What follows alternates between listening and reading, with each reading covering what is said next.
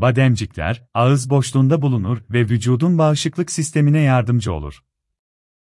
Bademcikler lenfatik dokuların bir parçasıdır ancak bazı durumlarda kronik bademcik iltihabı oluşabilir. Bazen de bademcikler çok büyüyerek solunum ve beslenme problemlerine yol açar. Bademcik küçültme, bademciklerin cerrahi olarak küçültülmesidir. Genellikle büyük bademciklerden kaynaklanan sorunlar, kronik bademcik iltihabı gibi rahatsızlıkların tedavisi için kullanılır. Bu işlem sırasında, bademciklerin büyümüş olan kısımları buharlaştırma metoduyla, koblasyon tekniği küçültülür. Bademcik küçültme işlemi genel anestezi altında yapılmaktadır. Hastanın genellikle aynı gün içinde evine döner.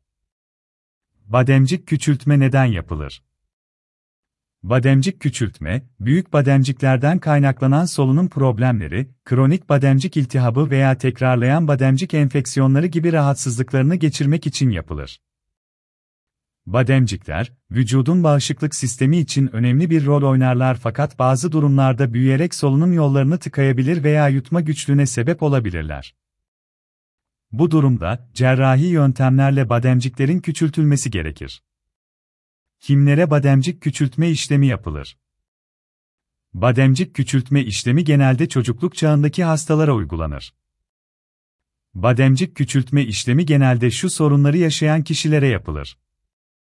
Solunum problemleri, büyük bademcikler solunum yollarını tıkayarak horlama, nefes darlığı veya uyku apnesi gibi problemlerine sebep olur. Bu belirtiler özellikle uyku sırasında şiddetlenir. Kronik bademcik iltihabı, bademciklerin büyümesi, kronik bademcik iltihabına da yol açabilir.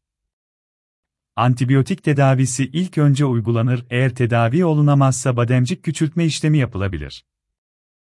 Tekrarlayan bademcik enfeksiyonları, bademcikler, tekrarlayan bademcik enfeksiyonlarına neden olabilir ve bu enfeksiyonlar, özellikle çocuklarda sık görülür. Antibiyotik tedavisi ve diğer yöntemlerle iyileşme sağlanamazsa, bademcikler alınabilir.